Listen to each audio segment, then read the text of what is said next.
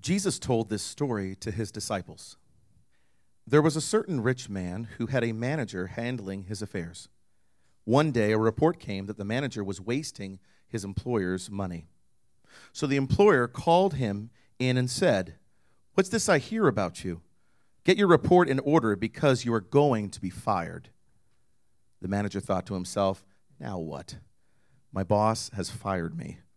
I don't have the strength to dig ditches, and I'm too proud to beg. Ah, I know how to ensure that I'll have plenty of friends who will give me a home when I am fired." So he invited each person who owed him money to his employer to come and discuss the situation.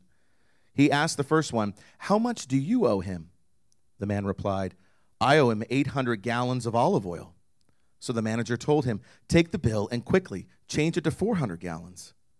"And how much do you owe my employer?" he asked the next man. "I owe him one thousand bushels of wheat," was the reply. "Here," the manager said, "take the bill and change it to eight hundred bushels.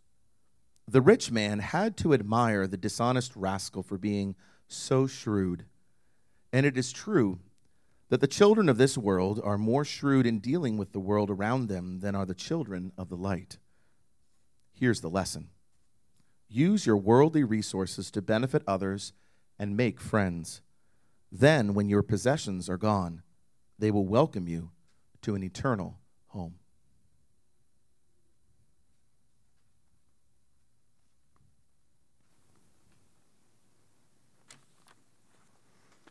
Good morning. I want to give you a chance to greet each other. Many of you know each other already, um, but uh, stand up, if you will, again, and uh, and greet other people and, and ask them this question, among other questions. What are you What are you doing for Labor Day? What? How are you celebrating the holiday?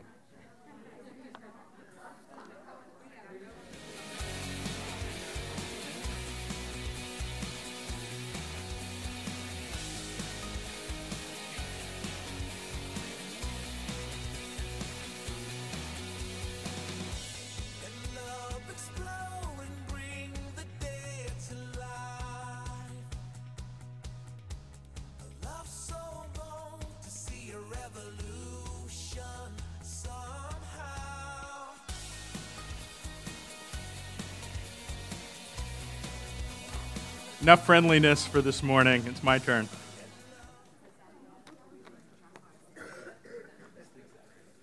I do want to thank the Hoadley family singers for uh, leading us this morning. That was nice to see.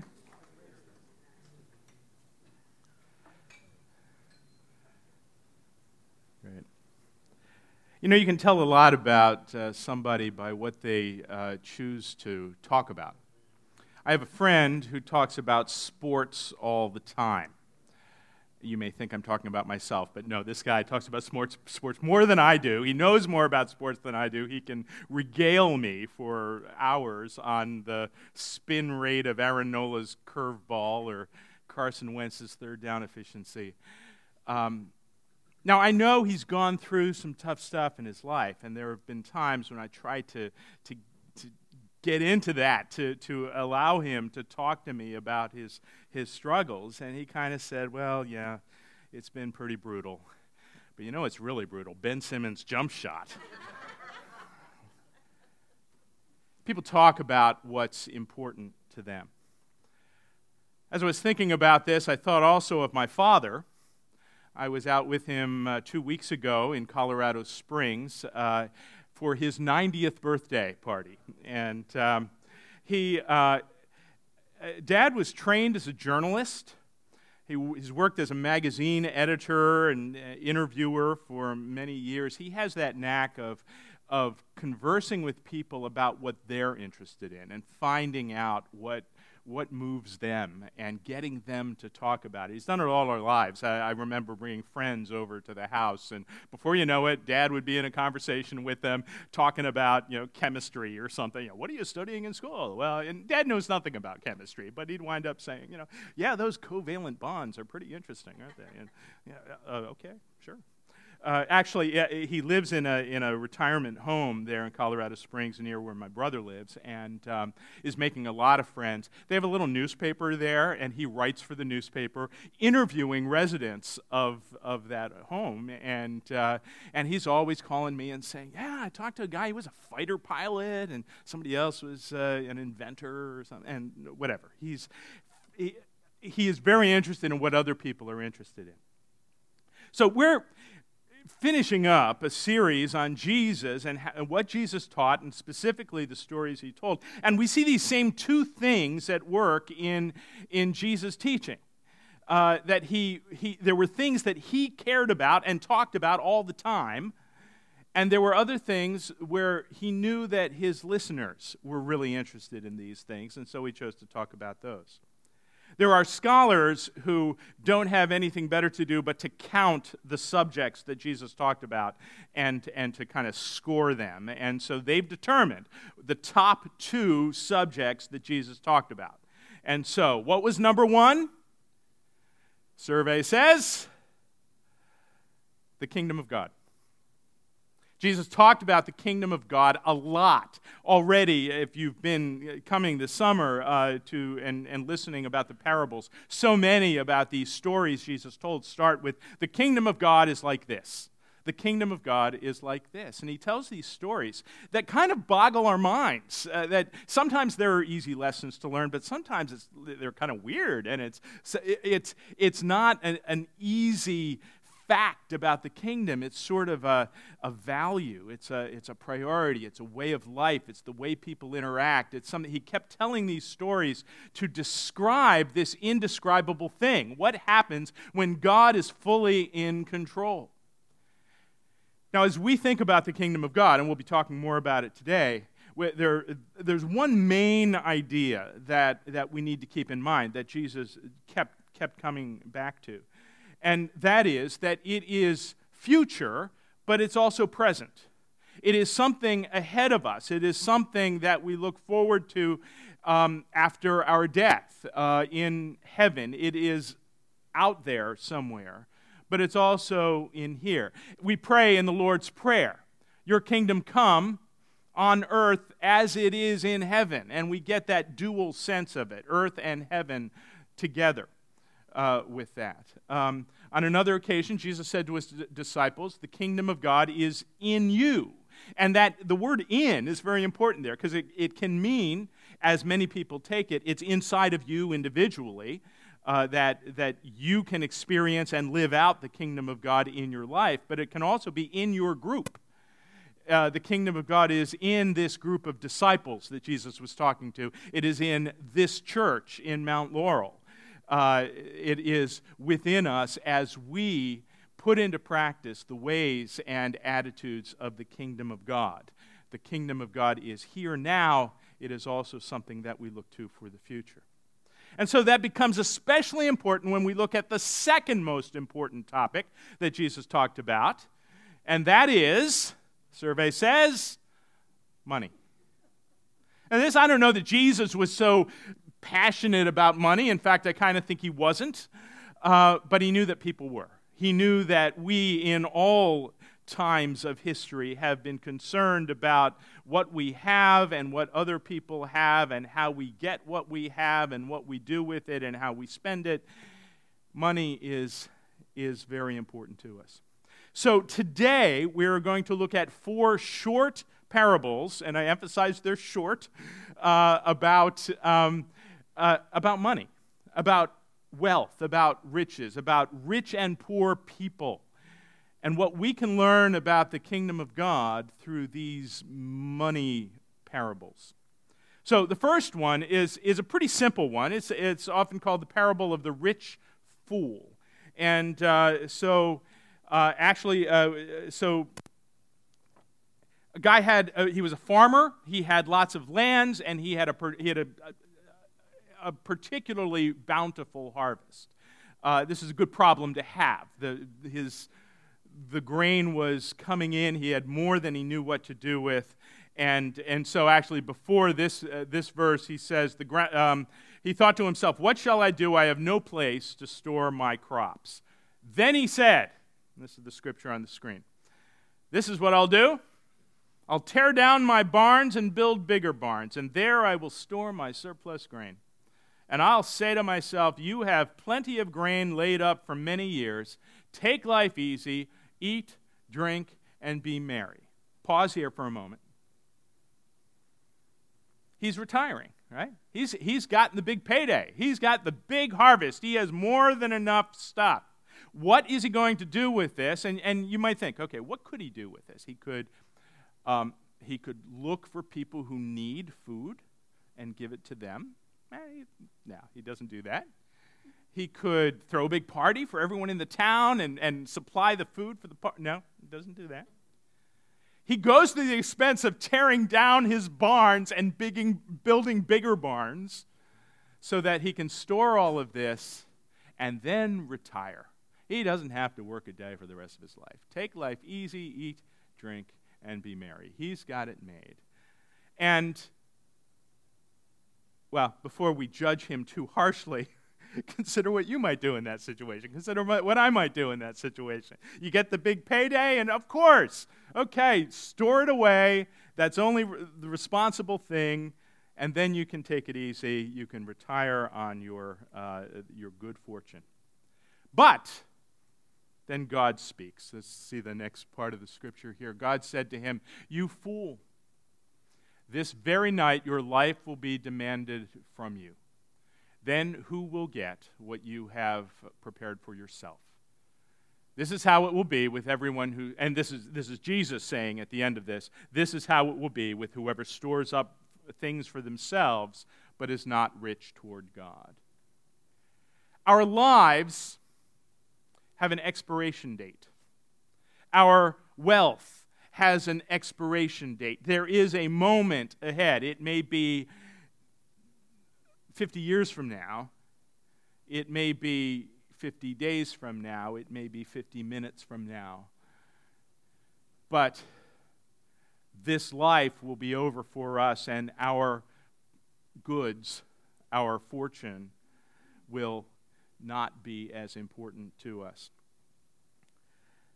I want to tell you about an activity I did this summer, and and bear with me on this, because at first you won't say, see what this has to do with anything. Um, but I have, a, I have a crazy group of friends, and this summer we were doing things that were particularly crazy.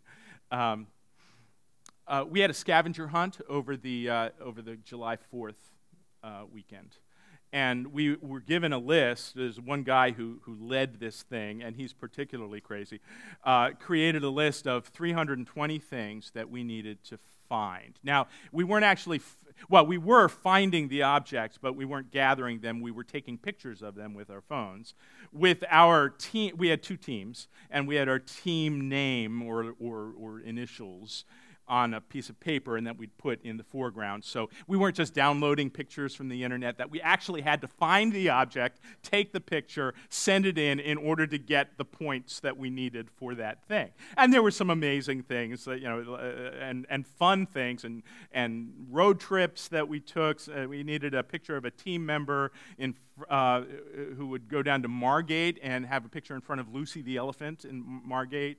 And uh, there was a comic book store in Red Bank, New Jersey, we needed to go to, and we needed a picture of a team member eating a hamburger at White Castle.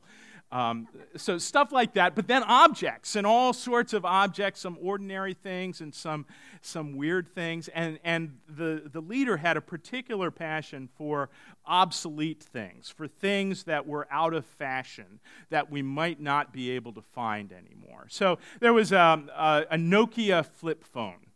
Um, I had one of those ten years ago. You did too, right? Um, and, and, well, probably twenty years ago for you, but I kept mine for a long time, and I never throw anything out, so I was sure I had this. We had a, a team meeting, and I said, oh, I, I, I got that, I'm sure. I'll, let me just go through my stuff. And so I went back to my apartment and just started, you know, throwing. Um, my apartment was messy to begin with. It was a disaster after this because I was just throwing everything. Where is that phone? I never throw anything out. It's got to be here. And I couldn't find it. At some point, apparently, I had I had thrown it out. Uh, another thing uh, that we needed to find uh, was a, um, uh, a a C D by the singer Debbie Gibson called Out of the Blue. Now, for any of you who don't know, back in the eighties, uh, Debbie Gibson was a pop singer who had certain fame for about a week and a half. And I liked her, and I think I bought that C D. And so I said, I've got that, because I have a huge C D collection that I never listen to, and I never throw anything out. And so I'm tearing through in my apartment, where is that C D? Could not find it. So apparently this was so useless to me that I had thrown it out. Now, at one point, I had paid fifteen bucks for that. But then at some point, it became worthless to me, trash. And so I, I couldn't find it. I actually, there were a number of things still on my list. Uh, I went to the Goodwill outlet store. Uh, there's one near me in, in Belmar. And um, you may not know that Goodwill has outlet stores, but they do. And the, these is, this is where things that aren't good enough to sell in the Goodwill store, they have these here, seriously. And they have tables and tables of stuff. They're not sorted out, not they haven't they just put it there. And you walk through there, and it's an it's an amazing testament to obsolescence. It it is so you see uh, old Nintendo game uh, cartridges, and you see Jane Fonda workout tapes, and you see all manner of clothing that's completely out of date. And and the one thing I was looking for was a rotary phone. A rotary phone, and you remember these. Well, I found it there. And uh, Pandemic Outbreak is the name of my team, and there's a little note, P O, in front of it. I... Uh, I bought it. I figured it would be nothing, but they actually charge by weight there. So, and this is a huge honking thing. So I paid six bucks for this thing to take it home, to take the picture. And then it, I, I kind of, I paid six bucks for it. So it was on my desk for like two days. And then I said, I will never use this in my life. I, it's going to clutter up my apartment even further. And so I threw it out. What are things worth? What are things worth? This this was a teaching moment for me, this whole scavenger hunt. What are things worth? That uh, you know, maybe you win, and actually our team won. We got three hundred of the three hundred twenty things. It was an amazing uh, event. But, um, it, you know, it, there is not lasting value in so much of those things, but what of what you have now? What's the lasting value in that? And one of the things that Jesus tells us in this parable of the rich fool, he was piling up his stuff and he was building a bigger place to put all his stuff. And it wasn't worth anything because he was coming to his expiration date. He was coming to that moment where there was a different kind of wealth required. I thought about, uh, you know, just totally made up this story. Imagine that you are in the, in Atlanta in uh, in eighteen sixty-four, and you uh, you win the lottery.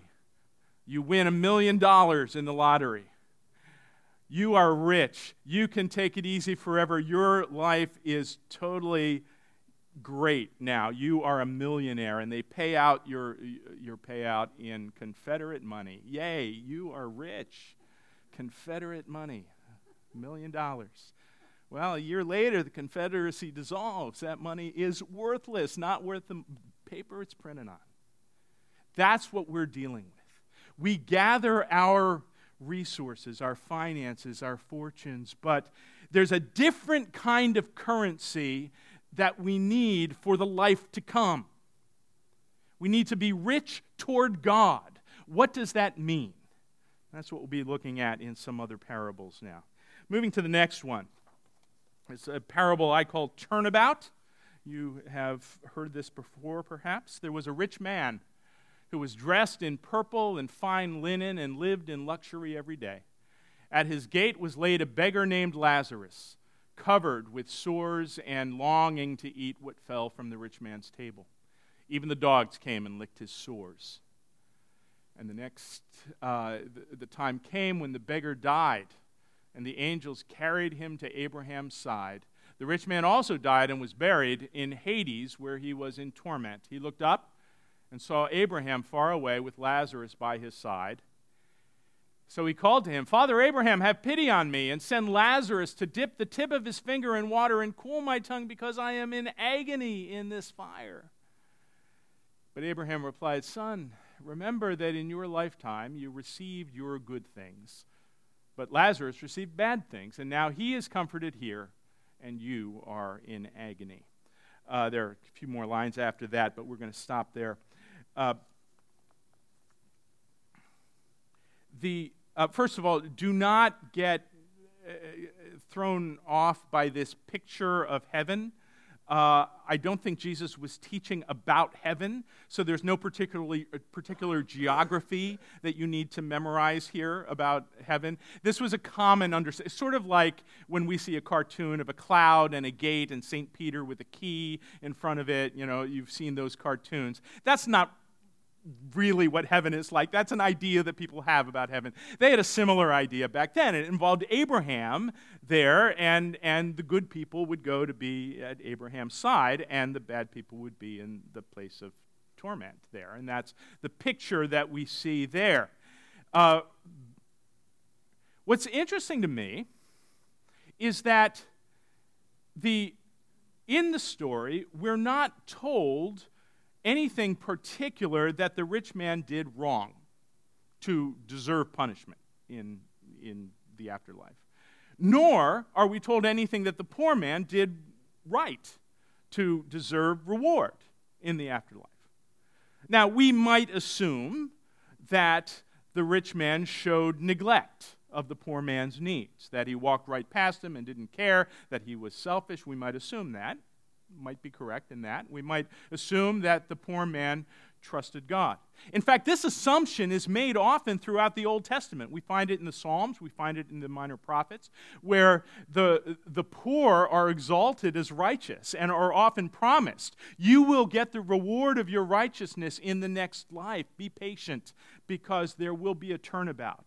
The rich people who have gained riches through corruption, they will be punished in the afterlife. And so be patient, trust God, because in the next world things will flip. There will be a turnabout. And this is in that mode there, this turnabout, the rich man and Lazarus.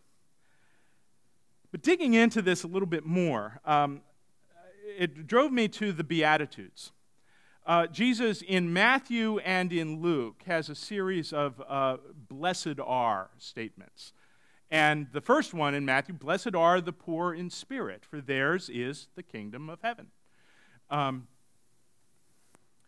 in Luke, it's different. In Luke, he says, "Blessed are the poor." Not the poor in spirit. It's not an attitude, but it's it's a status. It's a, "Blessed are the poor." So why are the poor blessed? I have the feeling that poor and poor in spirit go together here. That there is a statement here that when you're poor, you are humble and you... You do not trust yourself to pull yourself up by your bootstraps. You know that you need to trust God for whatever you have. When you're poor, you pray, "Give us this day our daily bread," because you know that you don't have it in your cupboard. It's the opposite for the rich. Whether they've done anything wrong or not, they have enough to trust in their own fortune. They go to the cupboard and the food is there. They don't have to worry about where their next meal is coming from or how they're going to afford this vacation or how they're going to pay this bill. They can rely on themselves. They have insurance, so they don't have to worry that a hurricane is bearing down on them. They have a savings account that they can tap that. So they don't have to trust God for their daily lives. Uh, You may be feeling a little uncomfortable right now because you, like me, have savings accounts. You have insurance. I'm not saying these are bad things, but I'm saying that they're dangerous because they allow us to imagine that we don't need God's help to get through life. The poor have the advantage of developing a trusting relationship with God. It is hard for a rich person to get into heaven, says Jesus. And his disciples say, "Really? how, yeah, how can that be? And he says, it's not impossible. With God, all things are possible. But it's difficult for a rich man to get to that point where he puts his own self-sufficiency down enough to trust God to provide for him. That's a struggle we all face here. And if I I realize that we're I'm talking to a lot of people, and some of you have a lot of stuff and some of you don't, and I'm not making a value judgment on that. I'm just saying that we all need to seek out ways to trust God, and for some of us it's harder than others because of what we have. So, the question that I offer, why are the poor blessed? Because they get to trust God. And so can we develop that trust in our lives with money and with other things in life? My assumption then is that the poor man winds up in the God side of heaven or of the afterlife because he had learned to trust God. He had developed a trusting relationship with God, and the rich man didn't. We're going to move on to the third parable in this series. Um, again, it's a, it's a familiar one, and we've used it a lot here at HOPE. Uh, again, it will be like a uh, the, the kingdom of heaven will be like a man going on a journey who called his servants and entrusted his wealth to them. To one he gave five bags of gold, to other two bags, to another one bag, each according to his ability. Then he went on his journey. Uh, and uh, yeah, let's keep going. The man who had received five bags of gold went at once and put his money to work and gained five bags more. So also the one with two bags of gold gained two more, but the man who had received one bag went out, went off, dug a hole in the ground, and hid his master's money. Uh, we're going to stop there on the screen, but the, as you know, I think, the story goes on. Uh, to uh, each one of them, when the, when the master returned, each one of them came back, and the one who got five bags of gold said, hey, I got five more bags of gold, and and he was praised. And the guy with two bags, I got two more bags. He was praised. The guy with the one bag, here, I've got your bag of gold. It's a little bit dusty, but uh, I buried it in the ground because I knew you're a tough guy. I didn't want to lose your money. I didn't want you yelling at me. And, he, well, the, he yelled at him anyway. You should have put it in the bank. You would have at least gotten interest on that. But no, you were afraid. You didn't take a chance. You didn't let those resources grow. Now, this parable, and um, I think I have another slide, by the way, that I'm not going to. I'm, that, that linguistic slide. Uh, we're not going to worry about that. Um, the um, the the uh, the word the, the the word for money that's translated bags of gold is uh, talents, and so many people have have. Uh, applied this in, in terms of our talents, that your abilities, you should invest. You should do things with your abilities. This is correct. I've preached this myself. This is absolutely true, that whatever you can do, those personal resources that you have, you should invest and please God by the bounty that comes from you investing your abilities. But it's a parable about money. And so I think it fits with money, too, that God has given you certain resources. He's given you all sorts of resources, that he's given you a home. He's given you a car. He's given you connections. He's given you a job. He's given you a bank account. All of this God has given you, and these could be considered those bags of gold that these servants get. How are you investing them to bring about growth, to to make more? But it's but we know from the previous parables, it's not just more here, it's not just getting rich here. Beware of those those prosperity preachers who use this parable to say, you need to get rich, and that's how you're going to glorify God. No. These parables together tell us that that's not the way it works, that riches in this world are not going to cut it. They have an expiration date. We're looking for riches in the next life. We're looking how to be rich toward God. What is that currency in the kingdom that we can invest in?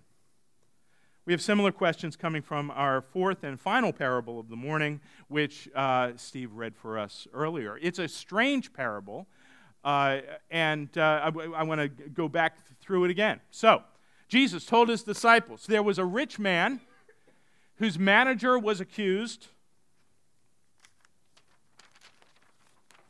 of wasting his possessions. So he called him in and asked him, what is this I hear about you? Give an account of your management, because you cannot be manager any longer. The manager said to himself, what shall I do now? My master is taking away my job. I'm not strong enough to dig. I'm ashamed to beg. I know what I'll do, so that when I lose my job here, people will welcome me into their houses. Hmm. What was there? Um.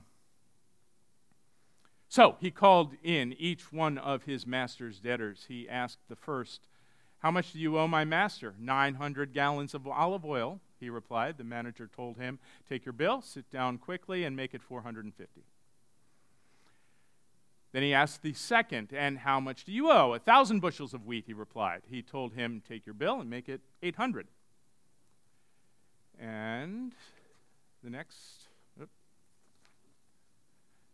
Oh, is that uh, um, the master commended the dishonest manager because he had acted shrewdly. For the people of this world are more shrewd in dealing with their own kind than are the people of the light. I tell you, use worldly wealth to gain friends for yourselves, so that when it is gone, you will be welcomed into eternal dwellings. Jesus told stories that were surprising, and a lot of people get befuddled with this parable, because if this guy was cheating his master, then uh, then why would the master admire him? Why would he commend him? Um, and there are various uh, interpretations that I've read, and uh, so one was that it was his own, you know, um, that a manager like that would be adding a percentage to each bill, and he was just removing that. So it was essentially his own uh, wealth that he was he was giving back in order to make friends for the future. I'm not sure that that's the the right way to see this, because Jesus often told surprising parables where people respond exactly the way you think they would not respond, and so I'm not that troubled. What I want to get to is the main point here. This idea of making friends for the future. You're fired from your current job. How do you make friends for the future? I identify with this because I left a job last November. Um, and it was, I, I wasn't fired. I, I left. Uh, I was on good terms with them. It was just God was leading me to go. Um, I put in my two weeks' notice, and in those final two weeks, I was working hard to make sure that everything was was uh, was prepared for my departure, that they wouldn't suffer uh, there, and that they could carry on. And so I I did I did good work for them. I was not cheating them at all. Uh, but at some point in that period, I realized there are a lot of people that I've done business with at this job for the last four years that I want to keep in touch with. Because if I go into freelance writing or consulting, I will want to contact them. Not in any kind of cheating my company way, but just to build my own business. Uh, uh, I want to have their email addresses. And all their email addresses are in the computer on my desk, which is going to stay on my desk w- when I leave. It's a company computer. So I stayed late one night and took a thumb drive and copied those email addresses of people that I had made relationships with that wanted to continue those relationships. I don't think there was anything illegal or unethical in that, please, and I know this is on tape, so you know you could come after me if uh, if there was. Uh, I felt it was just a shrewd way of making friends for myself for my post-employment life. Well, that's what this guy did. And we can talk about how he did it and what he did and all of that, but he was making friends for the time when he would be no longer employed in his current job. Well, here's our expiration date. We have a severance day. We don't know when it is. We're living in this world now. We are working at, at being human now. But at some point, that'll be over. That employment will cease. And how are we making friends for the next life? How are you investing your resources, that which you have now, but will which won't be worth anything, in the new currency? How are you investing? I um. I told you I was with my dad uh, a couple of weeks ago, and um, and being there with him and seeing his friends in this home, uh, one of the things I never uh, uh, anticipated was, about every month, he calls me and says, "Yeah, remember Bob, who you met? Well, he died. And remember Shirley? Oh, yeah, she's she's about to go."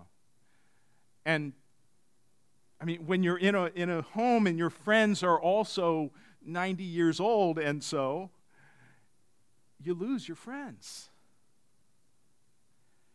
Life is temporary. Maybe some of you, I know some of you have had this experience where a loved one is given a diagnosis and you have a year to live. What do you do in that year? How does that change your perspective? Well, that's the kind of perspective that Jesus is calling us to. See this life as temporary. See that it is going to end. Do what you can do with all that you have now to build that life for the future. When we get to heaven, I guarantee you, God is not going to have your balance sheet in front of him. He's not going to say, "Wow, you really built that business well. You tripled your earnings. Nice job. Oh, you flipped that house, man. That was great. You bought a house for a hundred grand and you sold it for three hundred grand. That nice job on that. You made a lot of money." He's not going to say that. What he might say is, "You know, look at those kids over there. You used your minivan to drive them to Vacation Bible School. And they're here because of you. You know, those, those people over there, you opened your home to a Bible study. And they started coming week after week, and they got to know me because of your home. Yay! They're here because of you. Those kids playing basketball out back, they connected with Urban Promise. You donated to Urban Promise regularly. And they were able to do programs that got those kids to know me. Remember those people? Your neighbors. You talked to them. You used your relationships to build relationships with me," God says. This is the currency that will matter in the kingdom when our money is irrelevant. What can we do? How can we use our resources, all our resources that are temporal, that are in this life, to make a difference in the world to come? Let's stand for the closing prayer. Lord, there are tough questions here tonight or today, and uh, uh, we ask that you would keep asking us these tough questions. You're good at that. You're good at nagging us with the things that we really need to think about, even though we don't want to. And uh, so we ask that you would uh, keep our priorities uh, centered, keep our priorities uh, pleasing to you. Uh, help us sort through all the stuff that we have to sort through in our modern world. I thank you so much for this congregation, for Hope Church, for the people who are here today and those who aren't, uh, for for the people who have given uh, of their time and of their money and of their resources to to make a difference in this community, both now and in your future, uh, in your coming kingdom. Uh, we bless you. Go with us now. In Jesus' name, amen. Have a great weekend.